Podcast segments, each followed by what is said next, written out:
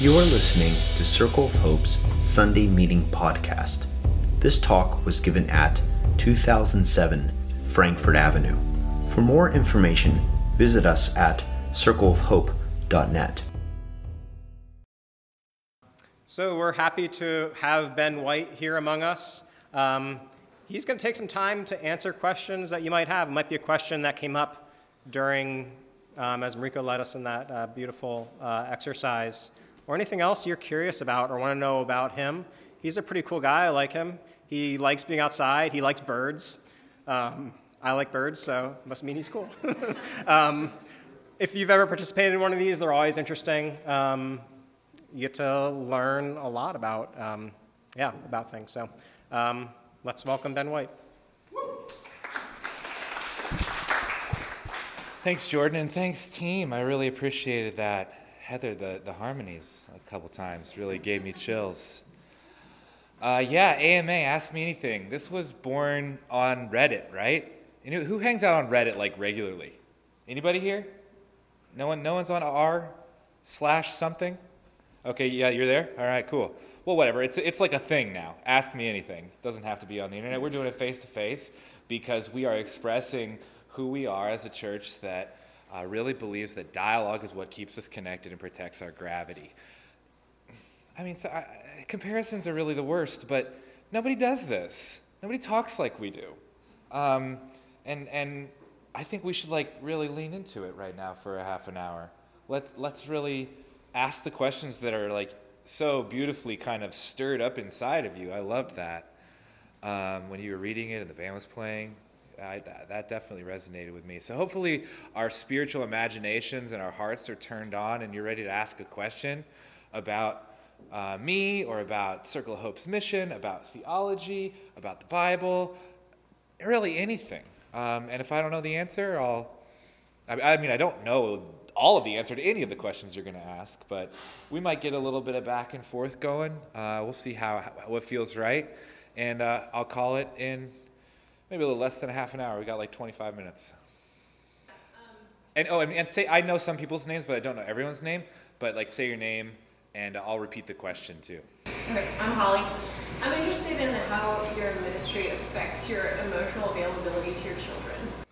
All right, Holly's asking how my emotional availability affects my how my ministry affects my emotional availability to my children because I think you might know a little something about this that my job is to be emotionally available, so how could I have anything left for my kids? Um, yeah, it affects it a lot. Um, my fuse is often very short, and it's um, only out of discipline that it's ever not a disaster. Uh, especially coming home, like anyone that comes home to their kids, you, not everyone has kids. Not everyone comes home to their kids at like a certain point in the day every day. But like that, like liminal space is just like ready to blow up uh, all the time. And really, it really takes some discipline between spouses, I think, to uh, mitigate the potential disaster. I mean, you might not even need kids for it to be bad. Like when you come back together with your spouse, Uh, any kind of intimate relationship where where the day co- you, the day comes with you and now the person who loves me needs to do everything exactly right or they don't love me. You know, you know? like that, that's how it feels. And then these kids that are supposed to be my pride and joy are gonna you know get on my last nerve and i didn't even come in with any nerves in my pockets. So yeah. How does it affect it? I mean usually usually for me personally it's like it's just a little barking and bad dadding. You know, for me, it has not got. It's more. It happens in this that kind of liminal space. It, it's not like something that I feel drained all the time by. Um, I love it when yesterday Gwyneth uh, goes to the beach with her friends and it's Dad Day, and I get to like do whatever I want with the kids. That's really fun for me. We went to uh, Blueberry Hill in uh, Lindenwold, PA, and we climbed up to the top of it and rode skateboards down. Uh, that was fun. I, I, I, I, and I get, and also emotional availability, especially for, I think dads and sons or like brothers or men, has a lot to do with like activity. You know, that's one of the ways that we connect. So I don't know, it might be too easy to, to, to restore, just to be together, to play, to um, connect physically. That that's all it takes. No matter how much I screw it up, kids are so forgiving. It's it's crazy. You know, they, they get over it really fast. And I I am I when I do like blow up like that, I make a I, I, I feel like I am beholden to my children as beholden to the Lord. So I ask for their forgiveness often. I think that's I think I want to actually repair the relationship, even if they're not demanding that. I'm not going to just let it get smoothed over by their uh, inherent joy. I'm going to take responsibility as often as possible and relate to them as I want them to relate to adults. You know, when they when they are an adult, I want to I want to start modeling that now. Did that get at some of it? Yeah. Thanks for asking that. That's good. I like the personal. It's good. Uh, you're a bird watcher. I'm curious uh, to ask us, but um, how, like, how do you connect watching and spirituality? Jesus said so. He said, he, he said, consider the birds.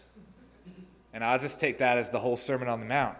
And if you do it, I mean, Jesus is constantly, I mean, he de- Jesus definitely loved birds, you know? He talked about it more than once, different occasions. It gets into all the Gospels. I don't know if it's in John. You guys can check me on that later. But, but definitely there's this connection with the natural world, and birds are so prevalent. They're everywhere. They're the soundtrack of outside, um, probably more so in ancient Jerusalem, and uh, just so connectable. Everyone sees, but I think that they're so easy to, to participate with, to pay attention to, and yes, also because of their uh, ubiquity, they're also so easy to ignore. So I think Jesus asking us to tune into the regular, tune into the thing that's happening right here, is a, is a really profound thing that he's teaching us and, and, and a profound thing that he has taught me in doing so. Because if you pay attention to birds, they're not as normal as you think.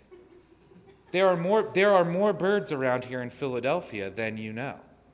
And so you could, be, you could just plant a little um, uh, growing present of joy by, pay, by trying to pay attention to what bird it is that you're seeing. At this point in my life, if I see a bird in my peripheral vision in this zip code and I don't know what it is, freaks me out. I want to know. Be, be like, I, because there's only like 10. It's, it's really easy to be a bird watcher in Philadelphia. But then, like, it's 10, and most of them are sparrows and pigeons and starlings, you know? But then there are, you know, those other seven that you get to see sometimes. And it's like so exciting and fun to see these birds and to, to, to appreciate this mundane beauty just like pouring all over your eyes all the time. So for me, it has to do with joy, it has to do with uh, careful attention, uh, and, and mostly with um, my regular life. So, so it doesn't require more for me. Like, I don't want to be one of the birders that has to, um, you know, go to South America to like get my bird list longer. Though I will definitely do that if you fund it. Um, that's I'm more into like I just want to know my environment. I want to know my space. I want to live in this land and um, be a part of the ecosystem and understand all of my uh, feathered brothers and sisters. Charles.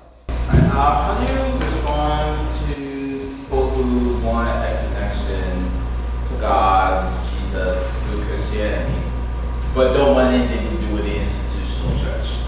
Because I kind of see that a lot where you, know, want to, you know, don't want to connect with God, uh, but they don't want to, you know, have anything to do with the institution, you know. Do you think? Have you have you met people that want to connect to Jesus in that situation? I know a lot of people that want to connect to God and not connect to the institutional church, but I've had less experience with people who wanted to connect to Jesus, but not the institutional church. Do you know people like that? I, I'm, I'm just interested in the. You know, they want a connection. I think maybe with the Christianity has been more of a concept, but maybe due to the ways in which they see, you know, uh, louder Christians So they have this kind of divine longing, um, and they even have some maybe practices in their life that uh, connect them to God. Maybe Jesus is involved, maybe not. but they don't. But they're def. But they're certain. But they're certain they don't want to connect to an institutional church. And how, how do I approach those folks? I think it starts with, you know, understanding. Why why would you want to be in the church? Uh, why why would why would you want to like if especially coming from the outside? Uh, and I guess there's different directions. Depends on how they're coming. A lot of the folks that I meet that don't have much experience in church personally, they're just kind of getting the cultural narrative about the church. Folks in that position, yeah, why, why would you want to go ever be a part of a church? The church is terrible. They do terrible things, and they have these leaders that are saying uh, terribly homophobic, racist things all the time. Donald Trump is a Christian, y'all. He's part of a church.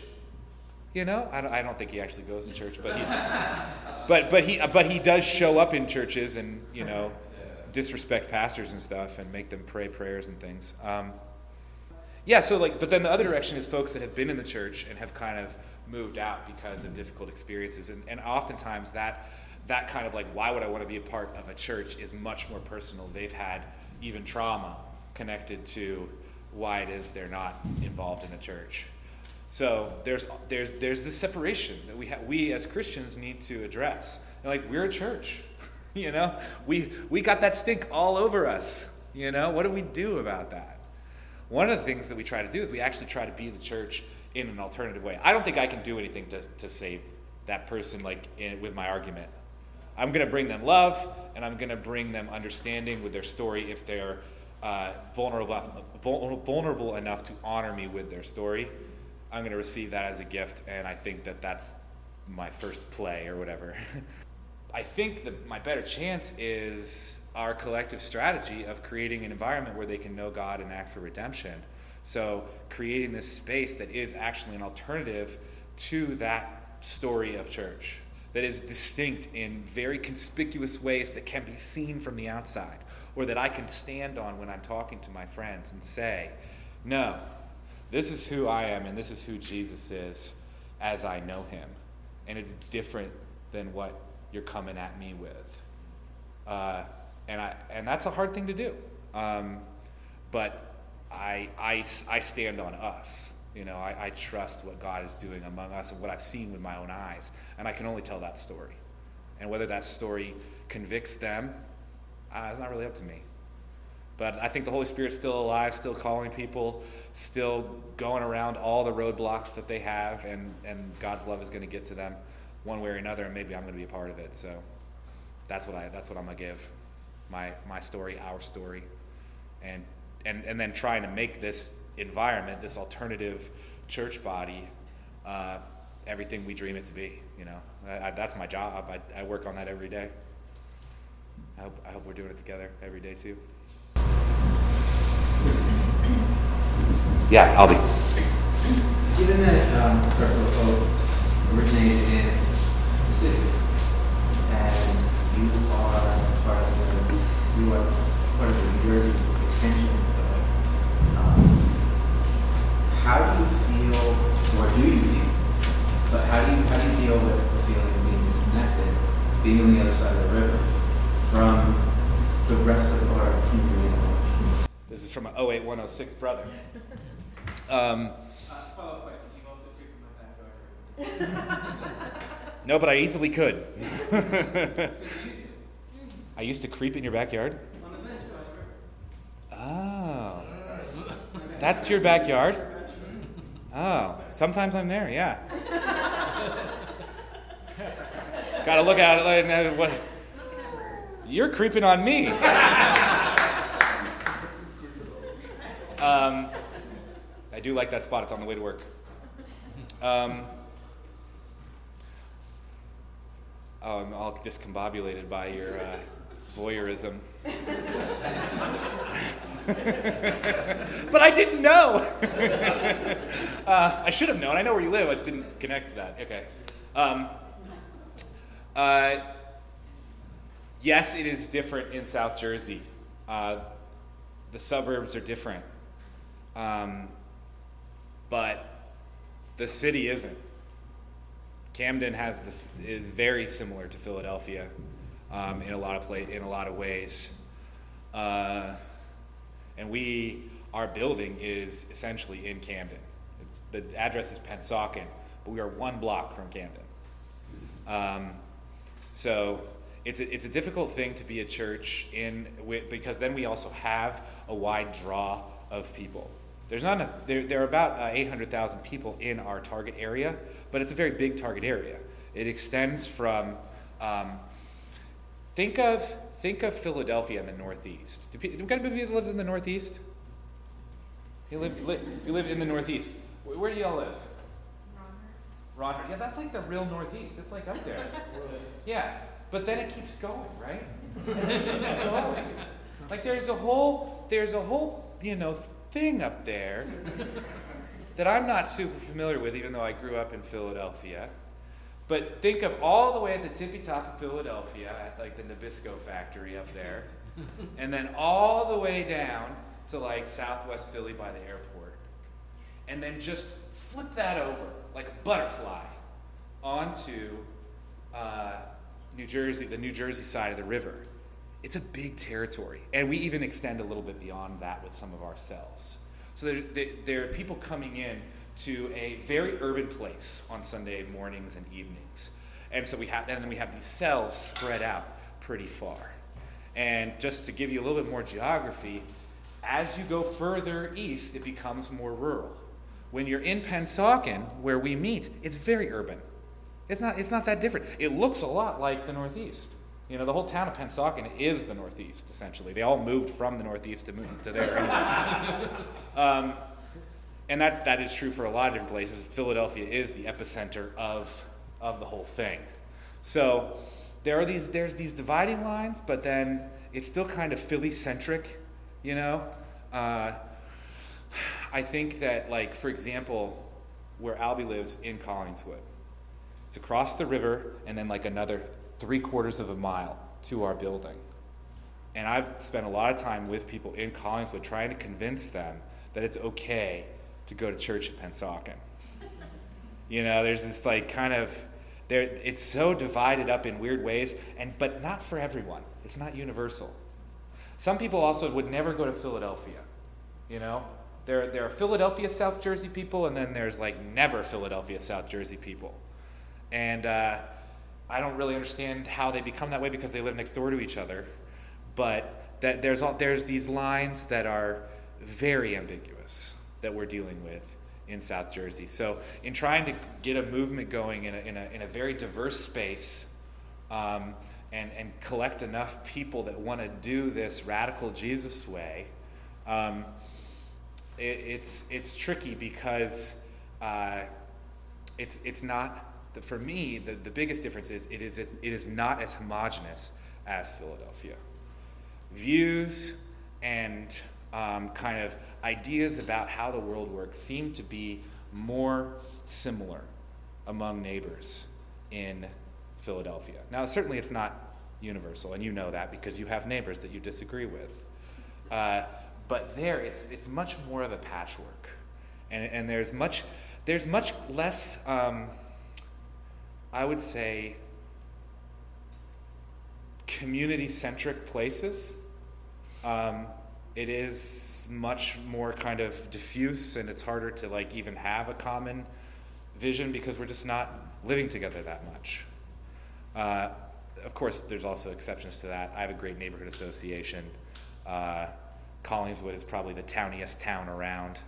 Uh, but there are there are other there are other really cool things happening in South Jersey with community. But I would say the suburban conundrum is we don't live together even though we live next door. So um, I think that is one of the reasons that there's more diversity in thinking in such a small area. So does that make, does that make sense? I'm just that was kind of a missional kind of uh, barf of like, what, how, what, who, who these, who are these people? I'm thinking about it out loud. Did you want to add something? Well, I think he also wanted to know how we in New Jersey stay connected over here. Oh, yeah, I was thinking more about how we connect people. I'm sorry. How do we feel connected? Yeah. So how do we connect to the larger body of Circle of Hope? I mean, I'm I was born into Circle of Hope, so I don't I, I am Circle of Hope. I don't have any sense of disconnection, and I try to bring that to my people. I think it's something we just decide we're connected because we said yes to each other. Yeah, and well, I guess con- uh, practically, Gwyneth and I decided when we moved that we have an E-ZPass, so tolls don't mean anything. and I have I have used this doesn't happen often, but I have used an E-ZPass on the Ben Franklin or Walt Whitman Bridge three times in one day. It's happened you know? Because i live here you're my people you know? And and you know what? We had a budget for it and we're regularly underneath it. We're reg no yes we are. Gwyneth is the cfo okay occasionally we're underneath it. Occasionally. But it's worth it to be over it. yeah. It, it- because yeah so like five dollars five schmallers you know? It does it does add up but it doesn't add up that much and for you Philly people feeling connected to us, come on over. Fill up your tank while you're there, and it kind of pays for the bridge toll. The different, the difference. Yeah.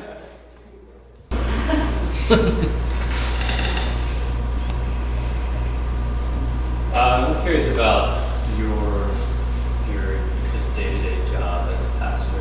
Um, are there three core responsibilities or three things that you do every single day, um, just on like a very, you know, not necessarily like grand missional perspective, but just like a, a I gotta knock these three things out every day at my job. Thanks, Greg. Uh, do, does my job have like uh, normal things that happen? Like, what's a slice of life for being a pastor? What does it look like to, to do my job? Um, well, you, you already um, cautioned me against the grand answer, but I do, I do, I do know that my, my covenant for service that the coordinators gave me in the list of responsibilities there are 16 bullets each of them a, a robust sentence. um, but practically, what it looks like uh, is a lot of talking to people, um, a lot of maintaining systems. Uh, there, there, there are chores that I have to do. I love Trello. Anybody, anybody, anybody here on Trello for their task management? Albie does all the things that I do. All right, Albie, we, we live in the same town too, but okay, other Trelloites here too. Um, uh, so I have a list of Ben's recurring tasks, things that need to be done on Monday and Tuesday and Wednesday. So it, it varies from day to day, um, but it's like, I think one of the big things is when I say maintaining systems, it's also maintaining teams. There's so many people that make Circle of Hope happen, and that's by design. I don't make it all. I, I help people make it. I'm, I'm the one with my eye on the ball um, that is you know checking all the things to make sure that the teams are communicating with each other and doing you know i'm, I'm their secretary. I'm a lot of teams secretaries like the sunday meeting the, the pastor is very involved in how it's getting shaped. Of course we have sunday meeting coordinators that are helping make it happen too but it's all uh, it's all a group project and the pastor is the one who gets paid to be paying attention to that all the time. Um, a big percentage of my time is getting out there though figuring out how am I going to meet the next person? How am I going to get us into a new group of people that are going to be exposed to what we're trying to do? Uh, so I'm planning events, getting out to events and flyering. I'm actually pretty good at like kind of being that guy that talks to people, strangers. Like I get strangers to give me my email, their email, sorry. Um, you know, every week. You know, my goal is to have 10 people every week uh, give me their email or their phone number so we can stay in touch. Uh, and uh, I said talking to people, that, that involves a lot talking to a lot of leaders on the phone and in person, trying to schedule coffee dates and stuff like that. I also do a lot of writing. You know, I'm trying to influence people, trying to think through things. So I write a sermon, I write a blog, I write for the pastor's team. Uh, do we read books together and review them and stuff like that? I know you like participating in protests. Uh, how has that impacted your walk, and how has that uh, added pros and cons to getting other people to be in the church with? Thanks, Julius. So, how does how has protest affected my personal journey with Jesus, and how has it also affected my capacity to include other people in that journey with me? Uh, well, definitely the uh, protest has been a big part of my my faith journey from the beginning. Uh, I, I, I say the drums of war actually beat me into the Bible. Nine, nine, September 1st, 2001, September 11th, 2001, was my first week of college at Eastern University. Uh, and so I'm in this very evangelical space, kind of coming up against everything that I disagree with the church about, because I was raised in a peace tradition uh, where Jesus says, Love your enemies. And now we're going to go bomb the crap out of Afghanistan. so I, I got into it with all my floor mates, and I have to be right. So I'm going to go study the Bible. And I, I studied it hard. I have a red pen in one of my Bibles where it's like, oh, that was that reading. You can tell what I was looking for. Um, but it, it got me into it for my own sake. I wasn't just receiving the, the communal love and the communal teaching from my parents and from you and from the rest of the body. I was now in another space trying to figure out what does this mean and am I right? It, it, you know, like, what does it matter to me? Can I even stand on my own two feet? And um, I, uh, I tried. I was mostly an asshole. Um, like 18 year old white dudes are. Uh, but that, that journey continued, and eventually, when um, we, our, our government went with shock and awe in Iraq, I signed up to leave the country with the Mennonite Central Committee. And I went to Mexico, where I got a calling from Jesus to study the Bible even more and even lead his church instead of the revolution. Because I was about ready to, you know, join up with the Zapatistas in southern Mexico if they would have me. Um, but Jesus figured something else out for me, and it was the church. The church is the revolution I think that the world needs. And so that has been my my goal is to and, and my and my means of evangelism and fortunately it's the way that circle of hope does it it's inclusion in the community that's going to communicate the gospel to people it's it's it's belonging in this body that is going to uh, bring transformation to a person's life and, and Jesus is present among us. And I really believe that. I don't have another way to do it. Um, so this body does all kinds of cool stuff that is, you know, against the, the injustice in the world. So including someone in this body is including them in all kinds of justice work and protest and tons of opportunity. Uh, we're supposed to go to Senator Toomey's office again tomorrow because he is such a so in the pocket of the NRA and will not, he, he's part of the, uh, part of the, the senatorial power that is swallowing up that House bill that is asking for more gun regulation that's already been passed in the House, can't even get into the Senate. And, and our representative, well, Pennsylvania's uh, senator is a part of that. He's on the news saying ridiculous things. Um, and I think that's what Jesus wants me to do. Uh, and I don't, I don't think I could be faithful to who Jesus is without that peace witness. I don't think the gospel works if you haven't made peace with death. And if you're going to defend yourself with the sword, you're going to die by it. And I think it's pretty elemental to what it means to follow Jesus. We wrote a piece about guns, the seminarians cohort, and there's lots of different kind of gray areas and, and ways to include in the body. Like there's ways for us to be together, even if we don't all believe that. Um, but I'm gonna get out there and, and let my freak flag fly and, and tell people what I think. I think it alienates people. I think the world is completely uh, bonkers and has decided that so many things are partisan politics that are actually just moral salvation issues. And it sucks. You know, it breaks my heart that I can't even talk to someone because I'm already sorted out. That happens more in South Jersey, Albie. Um, but I'm willing to face the consequences of that. I, am also ready to do it in love, and, and I'm constantly strategizing about how to start the conversation with someone I disagree with. If you have ideas about that, I'm sure it's something you want to work on too, because it's hard. But I think that what we're doing right now is that is the essence of it, it, it of how we're going to be together, even if we disagree, is have this conversation, um, have the dialogue, make, keep it real, and uh, uh, keep it going. Let's see if one wants someone else. Mitch. Um, I think a lot about like rough edges, like the things in us that um, sort of like we come back to over and over and over again that the Holy Spirit is working on in us through so many different seasons. So, like, do you have any specific things that you think of as your rough edges where you meet God and meet um, resurrection? Totally. Yeah, you could probably tell me better. uh, the one that's coming to mind is um, I think I just did it. I just got all hot and bothered about gun control, and that wasn't even the question. I, I, I, uh, I, get, I get really excited, and it feels good to be excited for me.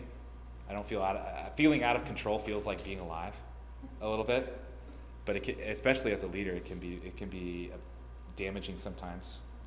Um, like if there's anyone in the room that like owns a gun or likes Senator Toomey, I'm sorry. Let's talk. Um, but yeah, that kind of uh, my, I, I, run on high octane conviction, and uh, so the fire is hot, and so, and sometimes it needs to be tempered. It'll burn, even if it's not a, a race car. Uh, we'll, we'll, do one more of Pete because I want to hear what you have to say, and then we got to finish up. Thank you. Well, I guess the question that I have, uh, going back to towards people with experiences uh, within the church and family, etc. I think for people who have grown up in families that maybe profess Christ, but that wasn't what you saw, what you experienced. Um, without getting any more into that, uh, I'd say that a lot of churches I've asked, I've asked the question of why God would allow that, why God would have his children experience that. Uh, I haven't gotten many satisfactory answers. The most, the best one I got was teach endurance, but I don't think it means like you need to be a good Lord wife. I think that's a good skill, but I don't think God created us just to endure. So I guess is there a lesson, something to take away, something to understand about perspective about why God would, I guess, allow His children, who are children, to experience certain things. Yeah, and even in the church. Yeah. Oh Lord, have mercy. Um,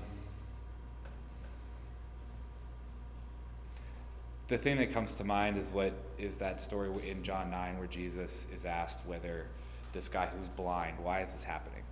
Who sinned? Was it the man's parents? Was it him? Who's at fault? And I think that's the question we ask.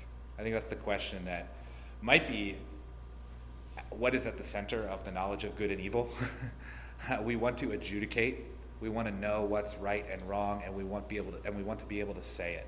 and we want to be able to be certain about it. And sometimes it seems like we should be able to be certain about it because the thing that happened was so terrible. How can we not be certain about some of the trauma that you know about, some of the trauma that you've experienced? How can we not be certain about that? But I think that that is at the extreme end of a, a scale um, that Jesus destroyed. Um, it doesn't feel as good as Jesus saving me from my sin and the terrible things that I've done. Um, but when Jesus' is answering John 9, he answers, Neither. The, this happens so that God's glory could be revealed. And I'm going to transform this situation. So it's this kind of forward logic, this fo- fo- going backwards logic. Things are happening so glory can, can happen in the future. The, the, the, the, the, the trajectory of the universe is goodness and, and completeness. And Jesus has, has given us the window into that world, and, and He's making the new creation happen among us now. And God's glory is breaking in. And so it's this kind of backwards logic it's not about what happened before, it's about where, where we're headed next. And, you know, practically, I think making that switch might feel like covering over your wounds with paper. So I can't give you uh, an, uh, a practical answer for how to um, work through that. I think it takes time. But what I think Jesus is trying to do is to reorient us completely off of that, of that scales of who's right and who's wrong, even those that are terribly wrong. Like, no, that whole thing is messed up and broken. It's been defeated. That whole, that whole system creates death.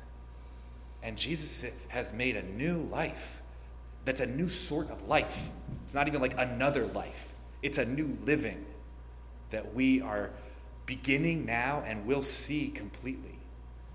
And that glory is beyond our imagination. It's, it's more than we can ask or imagine. So it's really only hope that I can offer the person suffering from that trauma. Jesus promised that it's going to be so much better. There's room for reconciliation now. There is definitely room for repentance now, and I think we find freedom. The way that we escape that kind of scales kind of life that most of us are so drawn to is we live as ministers of reconciliation, forgive and receive forgiveness like it's our job, like it's who we are, because we're out of that system. We're declaring our dependence upon a new creation. Uh, and and that, that gives us some freedom but I don't, I don't think it solves the problem because we're still all caught up in this mess, and sin is still in retreat, uh, but it's all over us, and it hurts. So we got to love each other, take care of each other. Maybe resilience is part of it.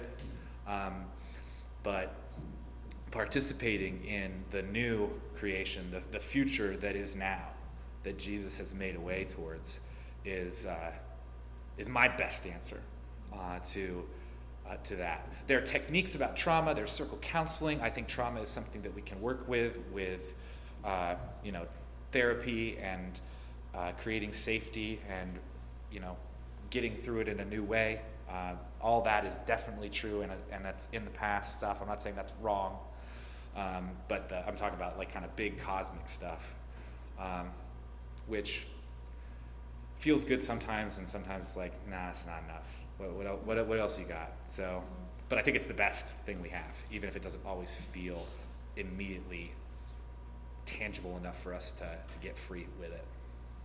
Thanks for listening to Circle of Hope's Sunday Meeting Podcast. If you want to talk about it or get connected to a cell, you can find one under our Connect dropdown at circleofhope.net.